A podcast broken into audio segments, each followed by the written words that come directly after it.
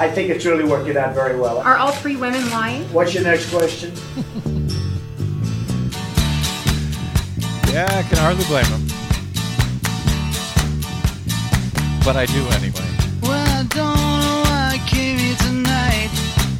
I got the feeling that something ain't right. No, it ain't. I'm so scared in case I fall off my chair. And I'm wondering how I'll get down the stairs. Clowns to the left of me, jokers to the right. Here I am, stuck in the middle with you. Yep.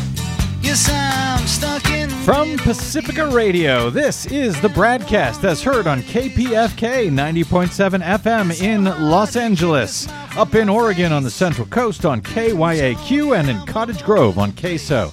In Lancaster, Pennsylvania on W T P A, Maui, Hawaii's K A K U, in Columbus, Ohio on W G R N, Palinville, New York's W L P P, Grand Rapids, Michigan's W P R R, in New Orleans on W H I V, in Gallup, New Mexico on K N I Z, in Concord, New Hampshire on W N H N, Fayetteville, Arkansas's K P S Q, Seattle, Washington's K O D X, Red Bluff and Redding, California's K F O I, Round Mountain, California's K K R N, and Minneapolis, Saint Paul's A M nine fifty, K T N F. We also stream coast to coast and around the globe every day for your listening convenience on the internets.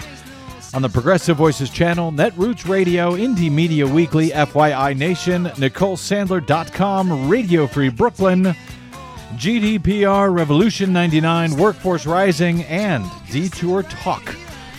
Blanketing planet Earth five days a week, I am Brad Friedman, your friendly investigative blogger, journalist, troublemaker, muckraker, and all-around swell fellow, says me, from brad blog dot com. Thank you very much for joining me today, and my female assistant, Desi Doyen. Okay, that's Hi, the word you're going with now? Well, you know, that's the word Mitch McConnell is going with, describing the uh, woman, Rachel Mitchell, the sex crime prosecutor who the uh, Senate Republicans are apparently renting in order to be their one female Republican on the Senate Judiciary Committee. Since they don't have one and never have had one. Correct. Uh, in any event, uh, hey, here's a fun blast from the past. This via Dan Frumkin, formerly of the Washington Post, a story from... From the Post in nineteen ninety by Carlos Sanchez about the heads of seven D C area private schools and house parties where, quote, excessive drinking and sexual license are common, unquote. The headmasters said they believed that uh, on most weekends there is at least one large party, sometimes with several hundred students in attendance. The letter said, this is a letter sent to parents, uh, quote, it would be hard to devise a better recipe for disaster than a social scene that includes the anonymity provided by an open party, no adult supervision, considerable amounts of alcohol, and teenage hormones which encourage sexual or violent behavior. The two-page letter was signed by the headmasters from Georgetown Prep, where, um, what's his name?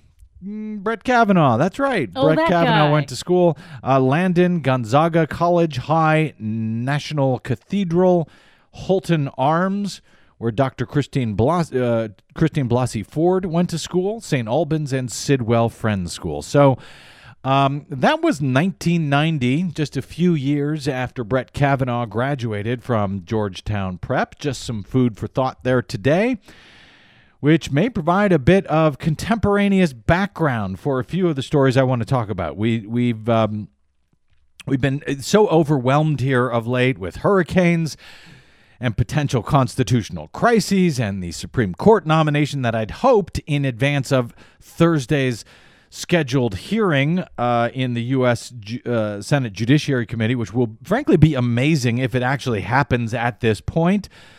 Uh, I had been hoping that I might be able to focus at least for a few minutes on some on one of our ways out, really our only way out to some extent of this ongoing hellhole of a... Uh, country now off the rails, uh, that would be the November sixth elections. And I'm still going to try to get to at least some of that today if possible. But yes, much more has broken on Wednesday morning that I fear may get entirely lost if the testimony from Doctor Christine Blasey Ford and Judge Brett Kavanaugh, and only Doctor Christine Blasey Ford and Judge Brett Kavanaugh, as far as we know, if that testimony actually moves ahead on Thursday.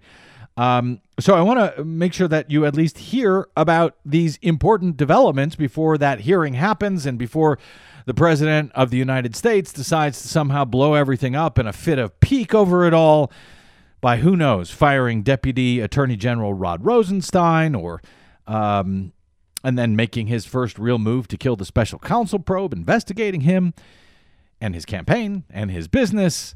Uh, and his fake charity and his entire crime family. So I want to get to uh, some of this. Now, uh, Donald Trump, as we go to air, is uh, holding a press conference at the U N uh, where he describes all of the allegations, all of the allegations uh, by now three women on record um, as a giant con job by the Democrats. He repeated that over and over again at the U N, though he did say he'd be, quote, open to changing my mind after hearing from the accusers. But as far as we know, only one of those now three accusers will testify on Thursday.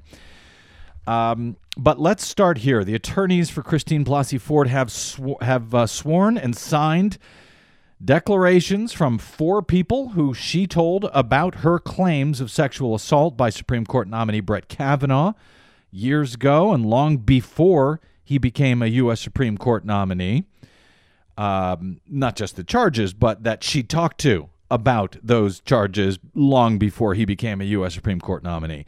In documents sent to the Senate Judiciary Committee, Ford's attorneys present declarations, which are sworn declarations under the penalty of perjury for these people who made these declarations, from Ford's husband, Russell, and three friends of hers who support uh, the California college professor's accusations that Kavanaugh pinned her to a bed, groped her, and attempted to pull off her clothes while both, uh, while both of them were uh, high school students back in nineteen eighty-two in the D C area.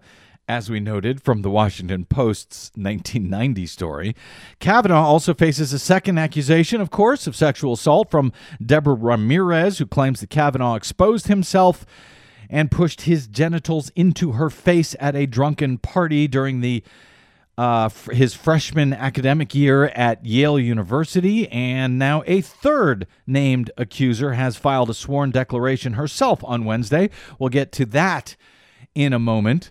Uh, I guess a reminder is necessary here. Today's show may not be good for young children, uh, or frankly, really anybody for that matter. But this is what is going on right now in our country. Kavanaugh, of course, has flatly denied all of the accusations, including during a national uh, televised interview on Republican news outlet Fox News on Monday night, as well as uh, denying the new allegation that has been made public today, though he has failed to ask for an F B I investigation for some reason into any of them to clear what he describes as his good name and reputation. So, to the declarations filed by Doctor Blasey Ford's attorney today. Adelo Gildo Mazan said Ford told her about the alleged nineteen eighty-two assault during a June twenty thirteen meal at a restaurant in Mountain View, California, five years ago, long before Kavanaugh was a Supreme Court nominee. Uh, in her declaration, she says, during our meal, Christine was visibly upset, so I asked what was going on. Christine told me she had been having a hard day because she was thinking about an assault she experienced when she was much younger. She said she had been almost raped by someone who was now a federal judge. She told me she had been trapped in a room with two drunken guys and that she escaped and ran away and hid. That was five years ago when she uh, had that conversation with Ford, allegedly, according to her declaration, under penalty of perjury.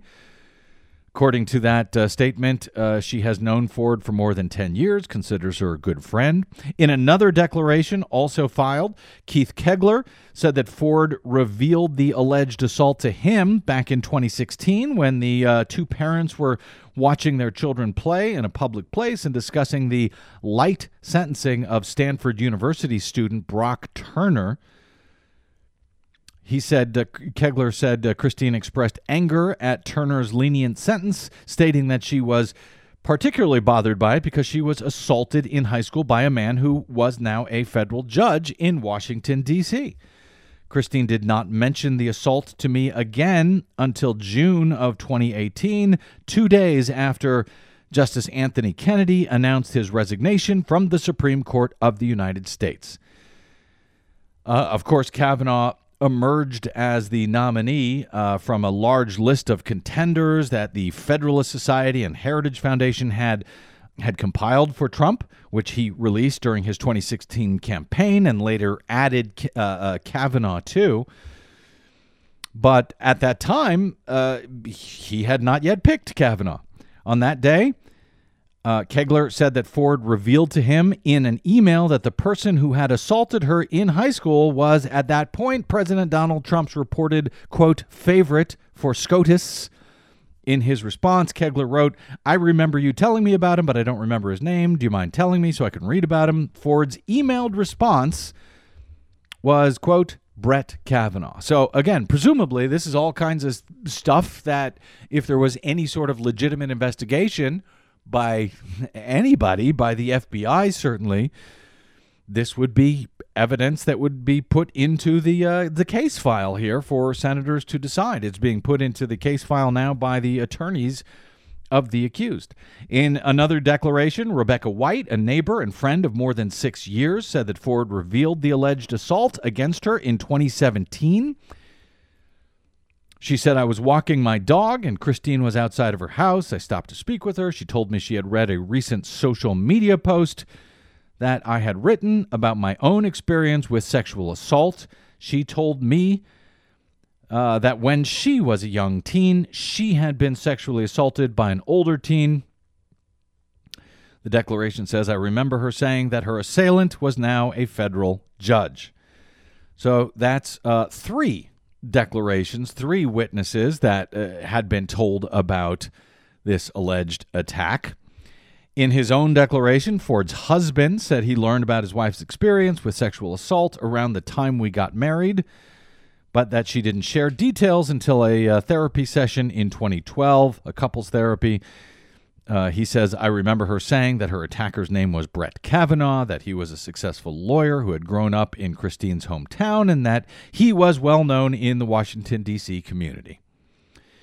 He said his wife was, quote, afraid Trump would nominate Kavanaugh for the Supreme Court and was very conflicted about whether she should come forward with her story or not. She eventually did, as we now know. When, but here's what people don't seem to know.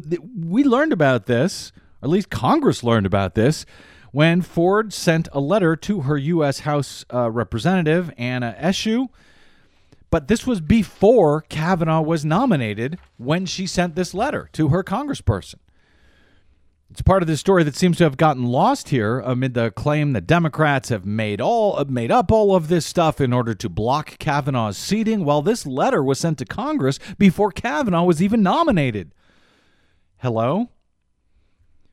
Blasey Ford is on record with her congressperson before that nomination happened with these allegations.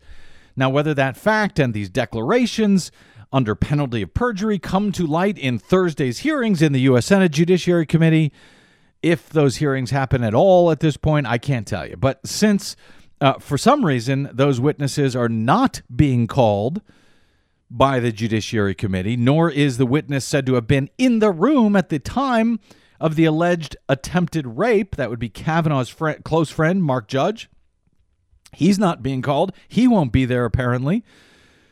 Uh, nor will there apparently be any F B I investigation into any of this, incredibly, at this hour. I thought, you know, I wanted to go through those declarations to make sure you understood before they otherwise get lost. Now, if the committee hearing actually does happen. It seems that Kavanaugh's second named accuser, Deborah Ramirez, who says Kavanaugh exposed himself to her at a party during their first year at Yale, that she will apparently not be allowed to testify, despite both the White House and the Senate Judiciary Committee pretending to be interested in her allegations. So why she's not called, I don't know. Maybe she will be at the last minute. Donald Trump said he wanted to hear from these women, these accusers, plural.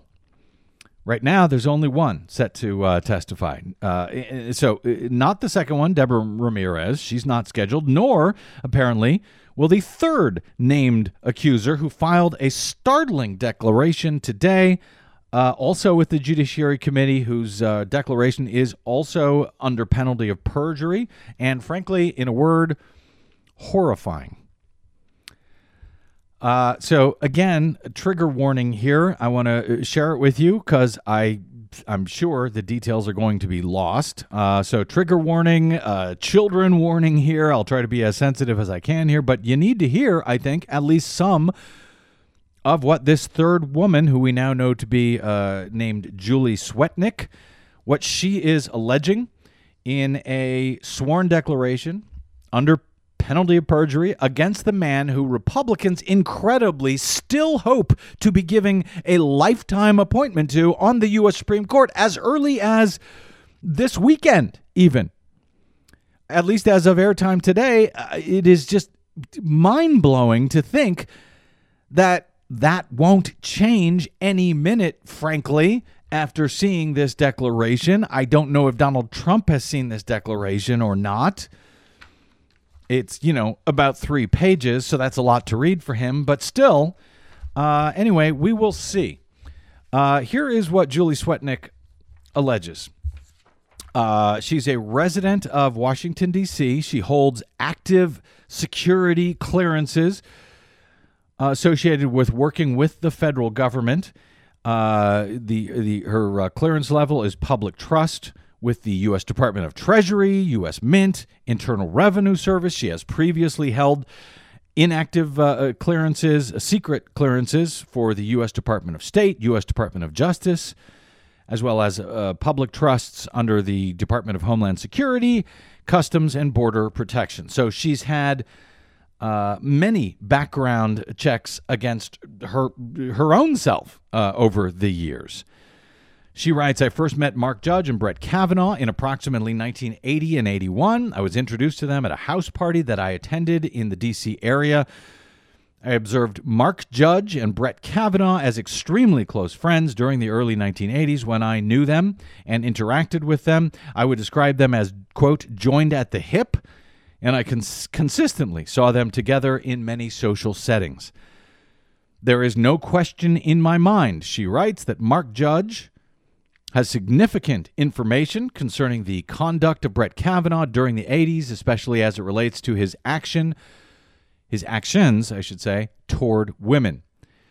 Now, uh, Judge, in fact, wrote a book about his actions towards women in the eighties titled Wasted, Tales of a Gen X Drunk, in which he writes about, among other things, a someone named Bart O'Kavanaugh, Uh, a friend who uh, he named as, uh, he describes as, uh, quote, puking in someone's car and, quote, passed out on his way back from a party. But again, that guy, Mark Judge, who wrote about a Bart O'Kavanaugh, uh, who calls, by the way, uh, who refers to uh, Brett in his uh, yearbook page as Bart, uh, he will not be subpoenaed to testify, and he is said to be hiding out in Delaware at this time. Following the, uh, back to um, Swetnick's declaration here, following the first introduction, I attended well over ten house parties in the D C area during the years eighty-one to eighty-three, where Mark Judge and Brett Kavanaugh were present. These parties were a common occurrence in the area and occurred nearly every weekend during the school year. On numerous occasions at these parties, I witnessed Judge and Kavanaugh drink excessively and engage in highly inappropriate conduct, including being overly aggressive with girls and not taking no for an answer. This conduct, included the fondling and grabbing of girls without their consent. She says, I observed Brett Kavanaugh drink excessively at many of these parties and engage in abusive and physically aggressive behavior toward girls. Now, that is uh, similar to what Kavanaugh's freshman year roommate at Yale earlier this week said about him, that he was a nice enough guy, but that he would become belligerent when he got drunk, which he did quite frequently, according to that roommate. Swetnick says uh, that he would uh, become physically aggressive, including pressing girls against him without their consent, grinding against girls, and attempting to remove or shift girls' clothing to expose body parts. I likewise observed him be, being verbally abusive toward girls by making crude sexual comments that were designed to demean, humiliate, and embarrass them. I often witnessed Brett Kavanaugh speak in a demeaning manner about girls in general, as well as specific girls by name. I also witnessed Brett Kavanaugh behave as a, quote, mean drunk on many occasions at these parties. She says she also uh, witnessed such conduct on one occasion in Ocean City, Maryland, during Beach Week. Beach Week is noted on uh, the uh, calendars that Kavanaugh is uh, has turned over as some sort of evidence from nineteen eighty-two that he uh, couldn't possibly have participated in any of these things alleged against him. But uh, Swetnick goes on to say, I have reviewed, and this gets troubling, even more troubling in a moment. I have reviewed Brett Kavanaugh's recent claim on Fox News regarding his alleged innocence during his high school years and lack of sexual activity. This claim is absolutely false and a lie, she writes. I witnessed Brett Kavanaugh consistently engage in excessive drinking and inappropriate contact of a sexual nature with women during the early eighties. During the nineteen eighty-one, uh, the years nineteen eighty-one to eighty-two, I became aware of efforts by Mark Judge, Brett Kavanaugh, and others to spike the punch at house parties I attended with drugs or grain alcohol so as to cause girls to lose their inhibition and their ability to say no. This caused me to make an effort to purposely avoid the punch at these parties. She says, I witnessed efforts by Mark Judge, Brett Kavanaugh, and others to target particular, particular girls so they could be taken advantage of. She says it was usually a girl that was especially vulnerable because she was alone at the party or shy. I also witnessed efforts by Mark Judge, Brett Kavanaugh, and others to cause girls to become inebriated and disoriented so they could then be gang raped in a side room or bedroom by a, quote, train of numerous boys. I have firm recollection of seeing boys lined up outside rooms at many of these parties waiting for their turn with a girl inside the room. These boys included Mark Judge and Brett Kavanaugh, she writes, under penalty of perjury in her declaration. Finally, she goes on to say, in approximately nineteen eighty-two, I became the victim of one of these gang or train rapes where Mark Judge and Brett Kavanaugh were present. Shortly after the incident, I shared what had transpired with at least two other people. Two other people I presume she'd be able to name. The F B I would be able to investigate about all of this. If the president of the United States or the Republicans actually gave a damn about learning who they're about to appoint to a lifetime uh, seat on the highest court in the land.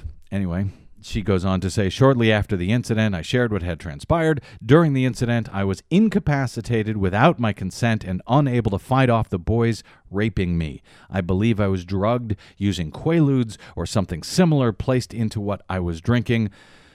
She says, I'm aware of other witnesses that can attest to the truthfulness of each of the statements above. I declare under penalty of perjury and under laws of the United States of America that the foregoing is true and correct. Julie Swetnick, again, a uh, federal employee uh, with a lot of security clearances over the years at a lot of uh, federal agencies, the Department of Treasury, the I R S, the Department of Homeland Security, Customs and Border Protection. That's what uh, she writes in this declaration. The definition of a credible witness. with all of those security clearances. And I just want to also note that the American Psychological Association noted today that about two-thirds of female victims do not report to the police. That lack of reporting does not mean an assault or an attempted assault did not happen or is exaggerated.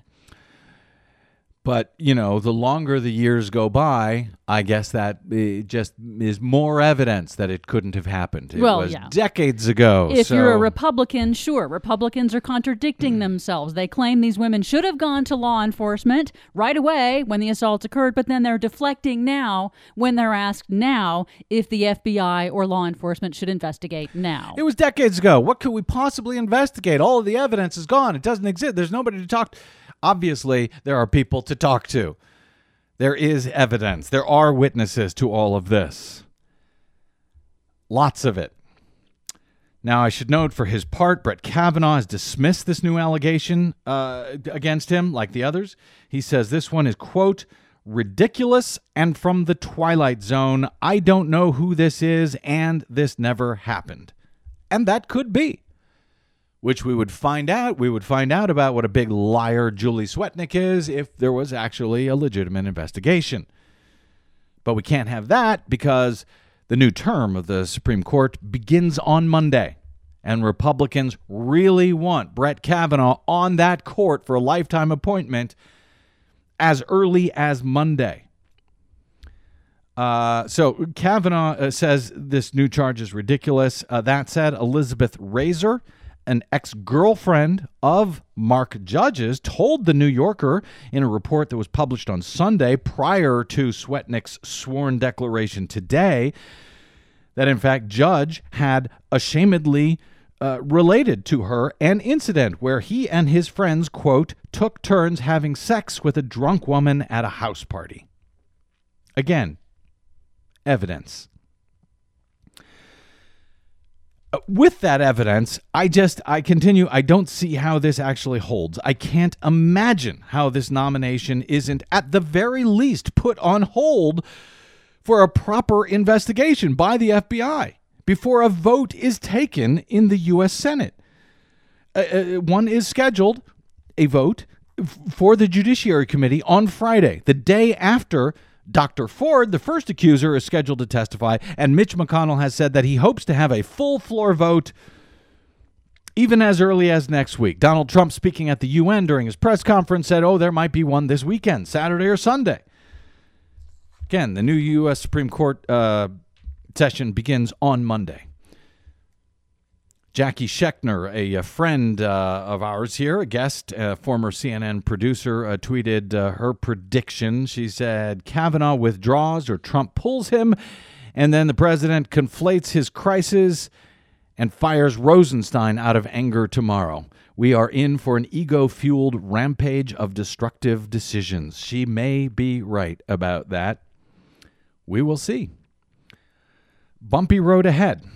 But uh, less than six weeks from now, the American people may finally get a say in all of this with the midterm elections. Let's talk about that after this break. Some looming hope ahead, maybe. Uh, though what lies beyond that, beyond November sixth, uh, that may be another question. Um, but anyway, one day, one crisis at a time. Uh, maybe. I'm Brad Friedman. This is the Bradcast.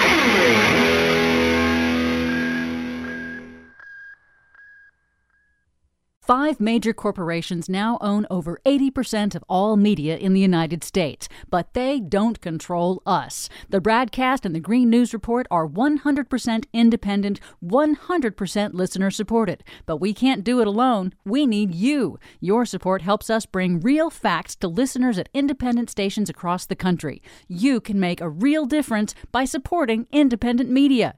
This country ain't gonna save itself, but we can all do it together. Join us at bradblog.com slash donate. That's bradblog.com slash donate. And thanks.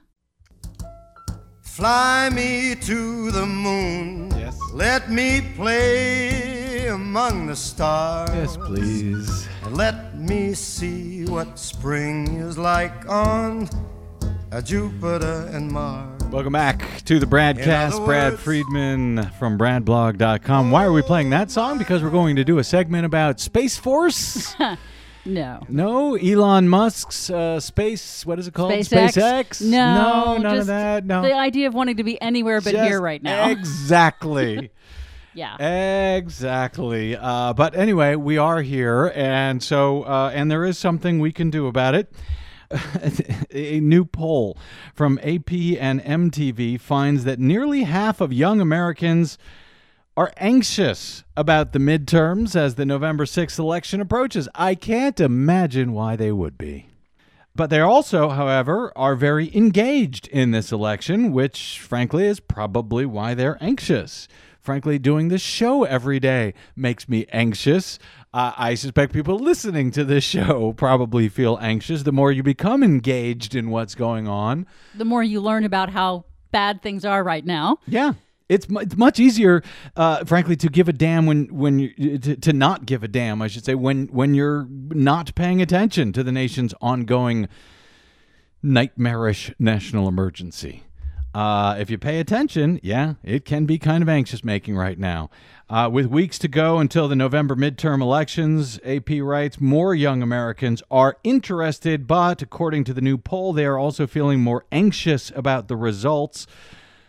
A poll released on Wednesday by the A P uh, and M T V found that more young people now say they're feeling anxious about the midterms compared to back in July when they asked the same question.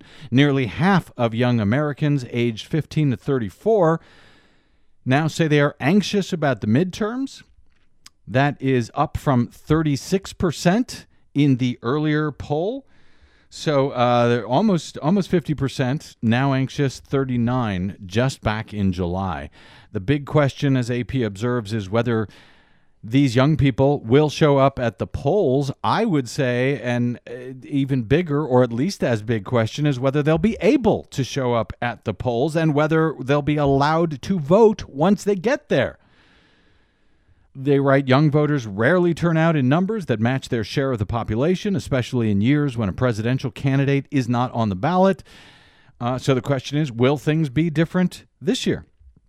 I'll get to some of that in a moment. But anxiety about November's elections uh, also grew among independents. It was particularly high, I should uh, say, among Democrats. That was the most pronounced among young Democrats, which frankly makes the most sense because they are the ones who are paying attention to what is going on in, in our country right now. sixty-one percent expressed anxiety compared to uh, thirty-nine percent in July among Democrats.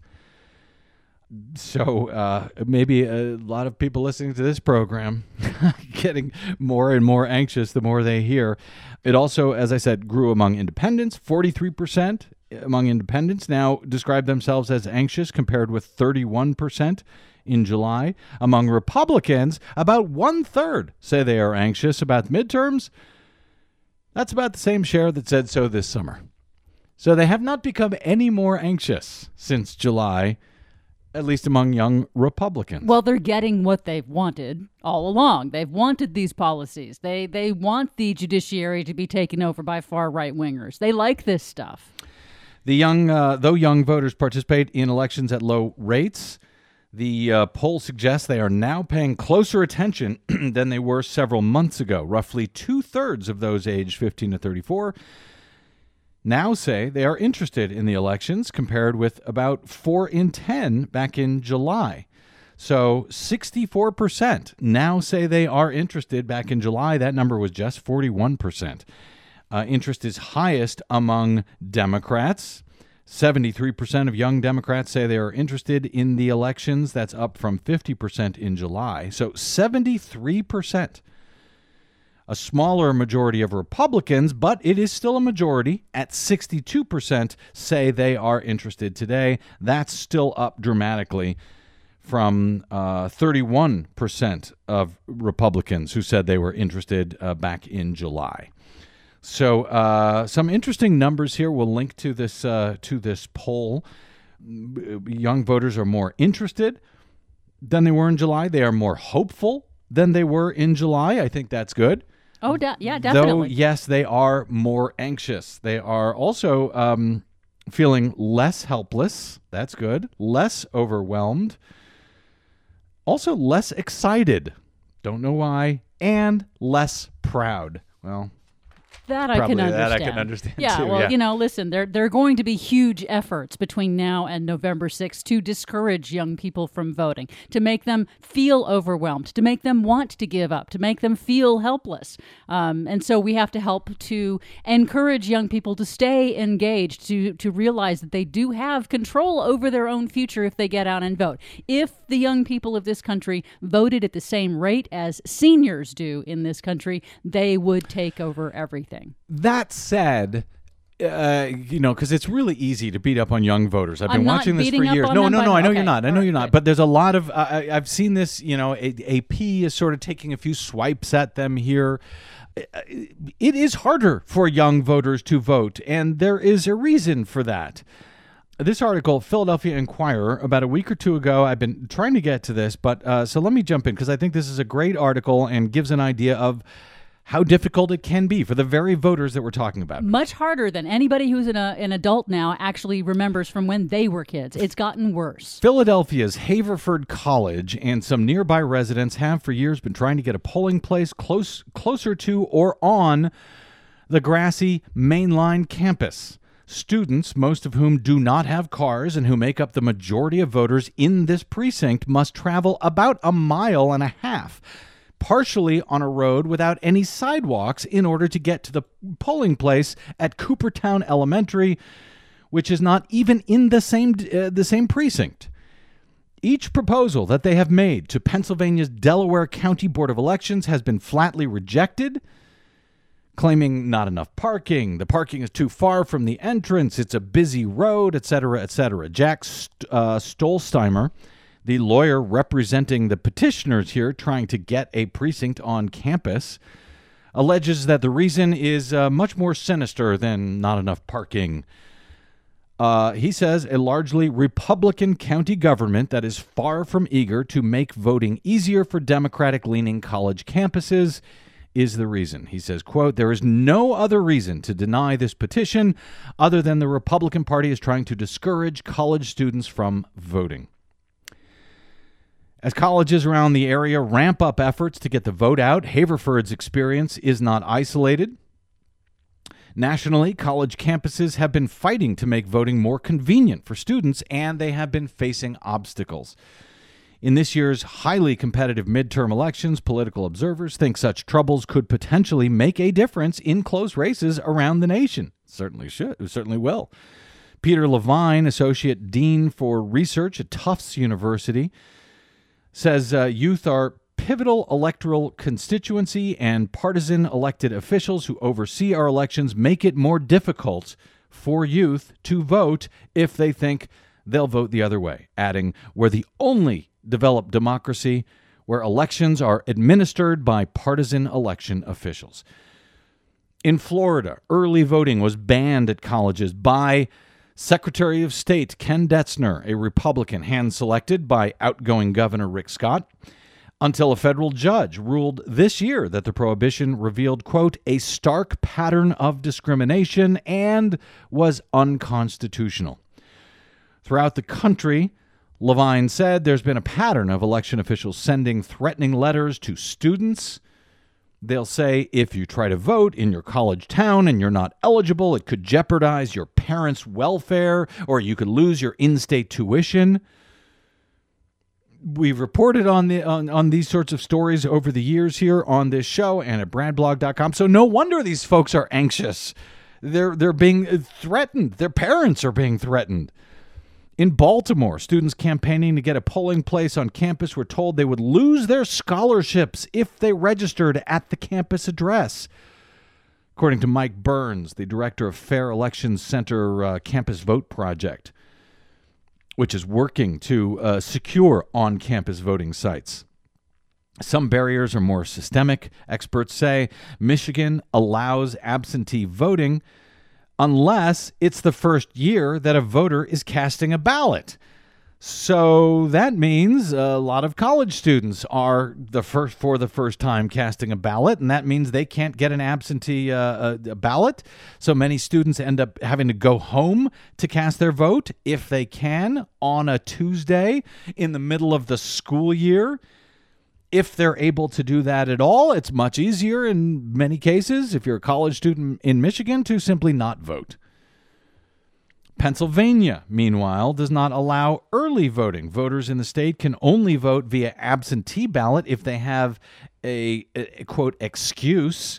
So some partisan official needs to give them permission, needs to review that as excuse, essentially, which is also a wieldy obstacle that uh, some, I suspect, some students simply would just choose not to try and overcome. Pennsylvania ranked forty-fifth in Harvard and Sydney University's Electoral Integrity Project among the states.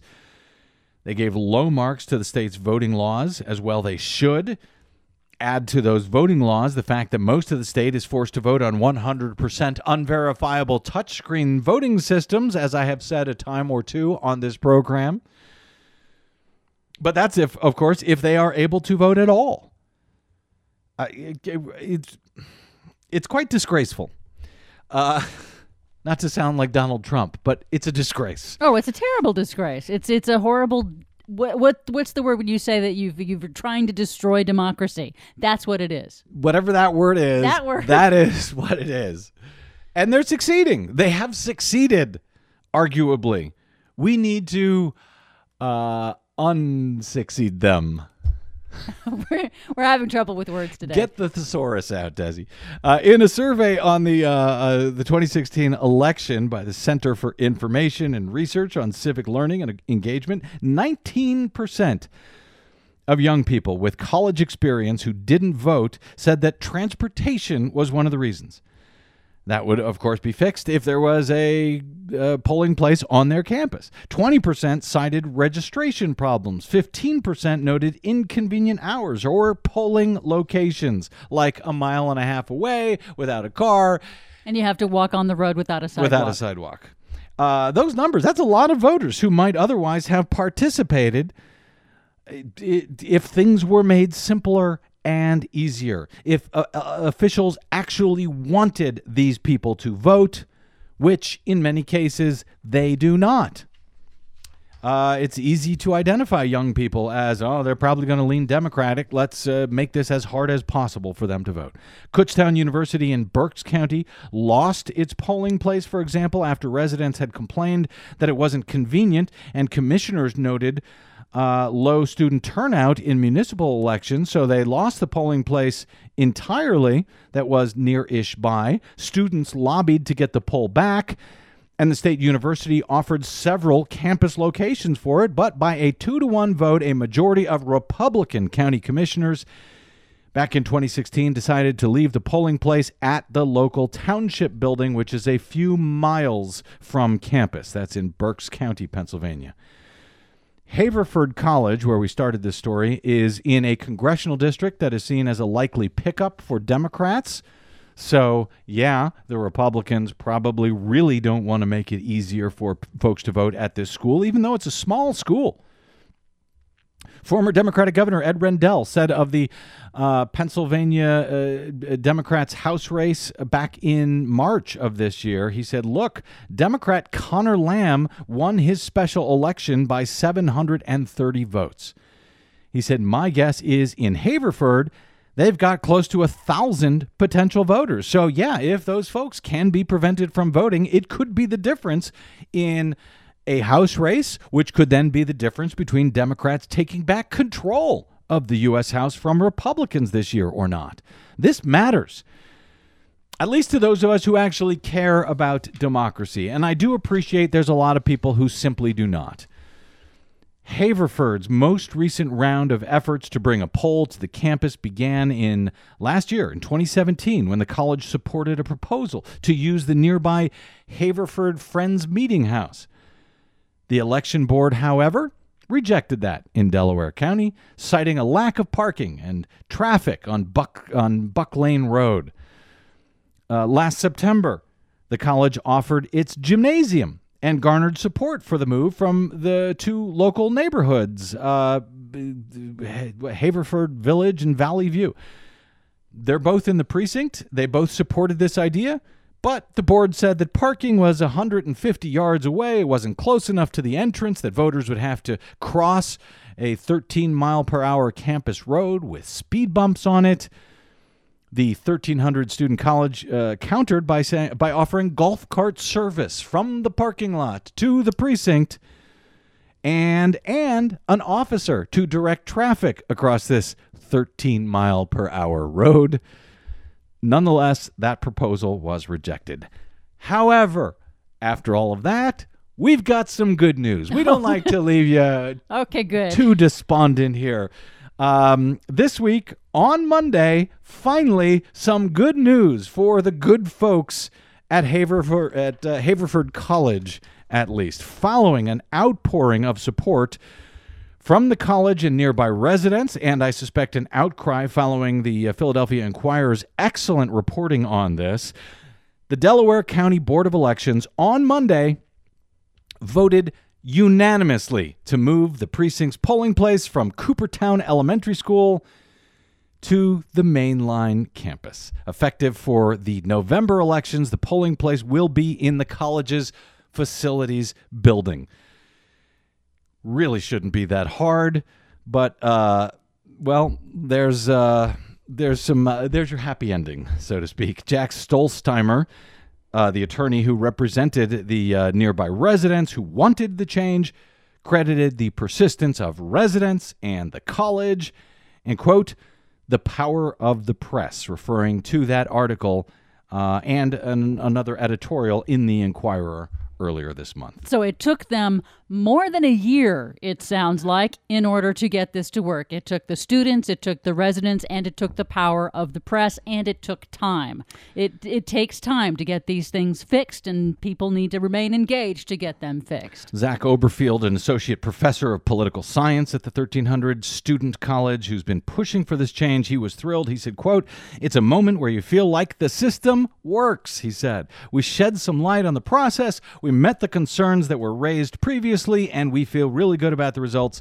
It feels like a moment of victory for democracy.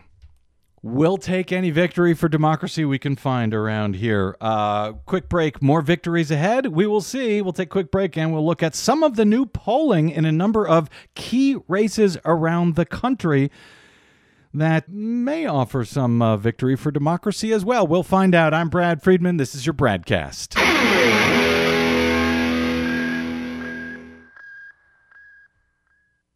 Hey, this is Brad. If you haven't noticed by now, it's no easy feat finding facts, real facts, not alternative facts, over your public airwaves. We try to bring you real facts, truth, and clarity without fear or favor each and every day on the Bradcast. But we need your help to do it. If you enjoy the show and or get something from it, please give back a bit if you can by visiting us at bradblog dot com slash donate. Your support helps Desi and me continue to bring you real, independent, progressive news five days a week over your public airwaves. We simply can't do it without your help, and that help is needed more now than ever. Please stop by bradblog dot com slash donate today to make a one-time donation or, even better, automated monthly support. It'll take you about sixty seconds, and you can rest easy knowing that we'll be here every day making sense of it all, or at least trying to. That's bradblog dot com slash donate, and thanks.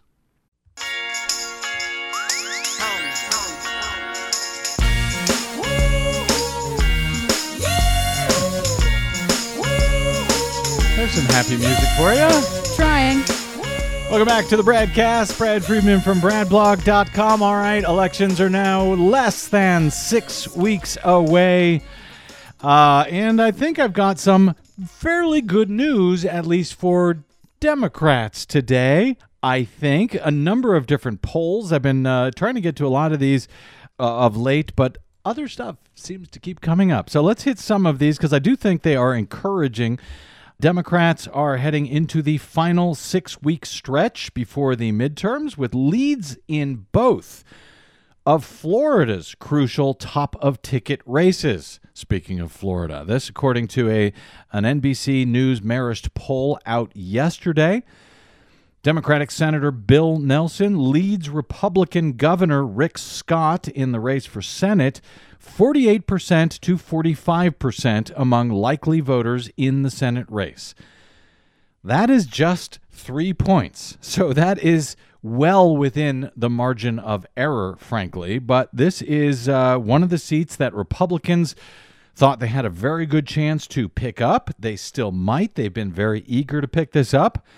So um, it could be close in Florida, which is a phrase that nobody likes hearing. Oh, God, no. um, especially me. But uh, it might be good news there for Democrats if voters show up and if they are allowed to vote and have their votes counted as cast, which is also never a sure bet in the in the state of Florida. But Uh, more, maybe good news here, uh, I think better news even. Gubernatorial nominee Andrew Gillum in Florida leads Republican Congressman Ron DeSantis by five points. So that's just outside the margin of victory for this particular poll. The margin of error. What did I say? Margin, margin of victory. victory. Yeah, right. Margin of error, uh, forty-eight percent to forty-three percent. So that's still close. But Gillum seems to have uh, pretty good ground there. Lee M- Miringoff, the director of the Marist College Institute for Public Opinion, said the survey results suggest, quote, the political environment in Florida overall is tipping in the Democrats' favor. Both of these races are being closely watched. Obviously, they are both highly competitive. A lot of money going into both of those races. The Senate contest could prove, uh, uh, prove decisive in which party takes control of the chamber. I would say that if uh, if Rick Scott is able to unseat Bill Nelson, uh, I think the uh, the lo- the already long shot chances of Democrats taking back the Senate will get much longer. Uh, the governor's race in Florida, however, pits a progressive Uh, vying to become the state's first black governor against a die-hard Donald Trump ally. The N B C Marist results are in line with a number of other recent polls of likely Florida voters. Those surveys have showed uh, Scott and Nelson almost in a dead heat in the Senate race, with Gillum more substantially edging out DeSantis in some of these other polls. A slight outlier, N B C reports, is uh, the Quinnipiac University poll, which was released on Monday, showing that Nelson was ahead of Scott by seven points, fifty-three to forty-six.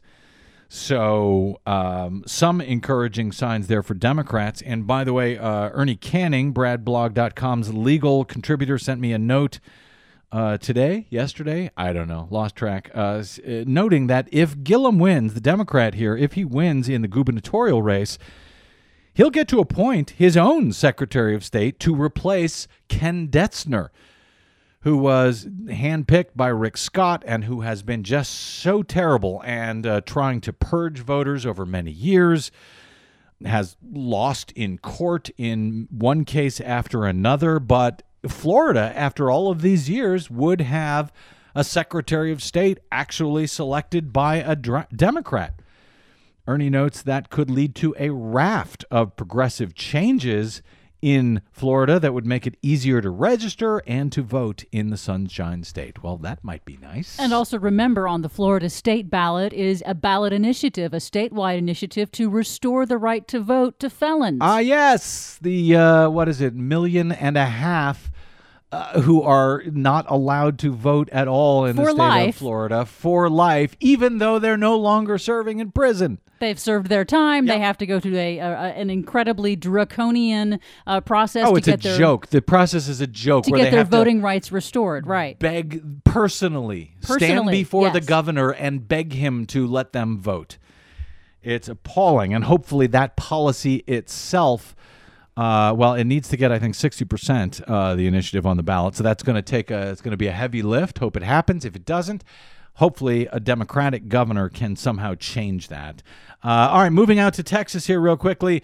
The Cook Political Report, Political Report late last week updated its rating for Desi Doyen's home state of Texas and the heated Senate race there. They have moved it from leans Republican to now a toss-up in the state of Texas for the Senate, for the U S Senate. This amid new polls showing uh, Congressman Beto O'Rourke, the Democrat, in a tightening race with Ted Cruz. The change in the rating came amid two other Senate race changes elsewhere. The uh, prediction website Cook Political Report changed its race for Senator Jon Tester, Democrat from Montana. That it, uh, had been a likely Democratic seat. Now it leans Democratic. Uh, the West Virginia Senate race moved from toss-up to leaning in favor of the incumbent Democrat, uh, Joe Manchin. Democrat in quotes, Joe Manchin. But uh, that's uh, also moving towards him. So good news for Democrats in both those states. And uh, in Texas, the updated status by Cook follows a series of polls showing that Cruz now has Ted Cruz, the Republican, a small single-digit lead over uh, O'Rourke, who is considered his insurgent opponent, who has outraised Ted Cruz by millions of dollars since the campaign began, if we can take anything from that. A survey by Public Pol- uh, Policy Polling found Cruz with just a three-point lead over O'Rourke late last week among registered voters. A Reuters Ipsos poll of likely voters in the Lone Star State uh, late last week found O'Rourke with a two-point lead Hmm. among likely voters in Texas. Now, in both of those cases, that uh, poll, uh, those polls are within the margin of error. So if you believe in such polls, uh, at the very least, the Texas Senate race could now essentially be a toss-up. The Real Clear Politics average, however, still shows Cruz up with a four and a half point lead over O'Rourke based on um, a bunch of uh, recent polls there. Uh, that's still within the margin of error, however, for most polls, so we shall see. Finally, Arizona's closely watched Senate race is a statistical tie. Yes, in Arizona. That, according to a new N B C News Marist College poll on Tuesday, that one shows Democratic um, nominee Kyrsten Sinema leading Republican Martha McSally by three points with likely voters. That is also within the margin of error, however. The poll finds uh, Sinema garnering forty-eight percent uh, from likely voters in a two-way contest. McSally has the backing of forty-five percent. Uh, among all registered voters, not just likely voters, but all registered voters, the margin is very similar. Uh, that result shows that the race has tightened, however, since June, before McSally won the G O P nomination. At that point, Sinema was much farther ahead of McSally. So that thing is t- that race is tightening in Arizona. And then you add Green Party nominee Angela Green. Uh, she is a uh, when she's noted as an option on the Senate ballot, Sinema's edge with likely voters slips to just two points, with Green picking up the support of six percent of voters. Okay, Greenies in Arizona, I love you dearly, but please pay attention to what your vote may or may not do this year in regards to who controls the Senate beginning next year and uh, who is able or not to put the brakes on our ongoing national emergency. All right, we got to get out here. My thanks to our producer, Desi Doyen, as ever, and to all of you for spending a portion of your day or night with us. If you missed any portion of today's show or any other, download it for free anytime at brad blog dot com. Find me on the Facebooks and the Twitters at the Brad Blog. Uh, you can drop me email as well. I'm bradcast at brad blog dot com. And my thanks to those of you who stopped by brad blog dot com slash donate to help us continue to do what we try to do every day over your public airwaves and for so many years, both here and at brad blog dot com. Now, uh, quick note, we're not going to be in for the uh, next Bradcast or two. I realize it's the worst possible time for us not to be here, but we have uh, hired a female assistant, as uh, Mitch McConnell likes to say. Uh, Angie Coiro will be in for us for a couple of days here. We'll be back thereafter due to some unavoidable, long-planned travel. So Anyway, thanks for that. Thanks for listening. We'll see you soon. Until we meet again, I'm Brad Friedman. Good luck, world.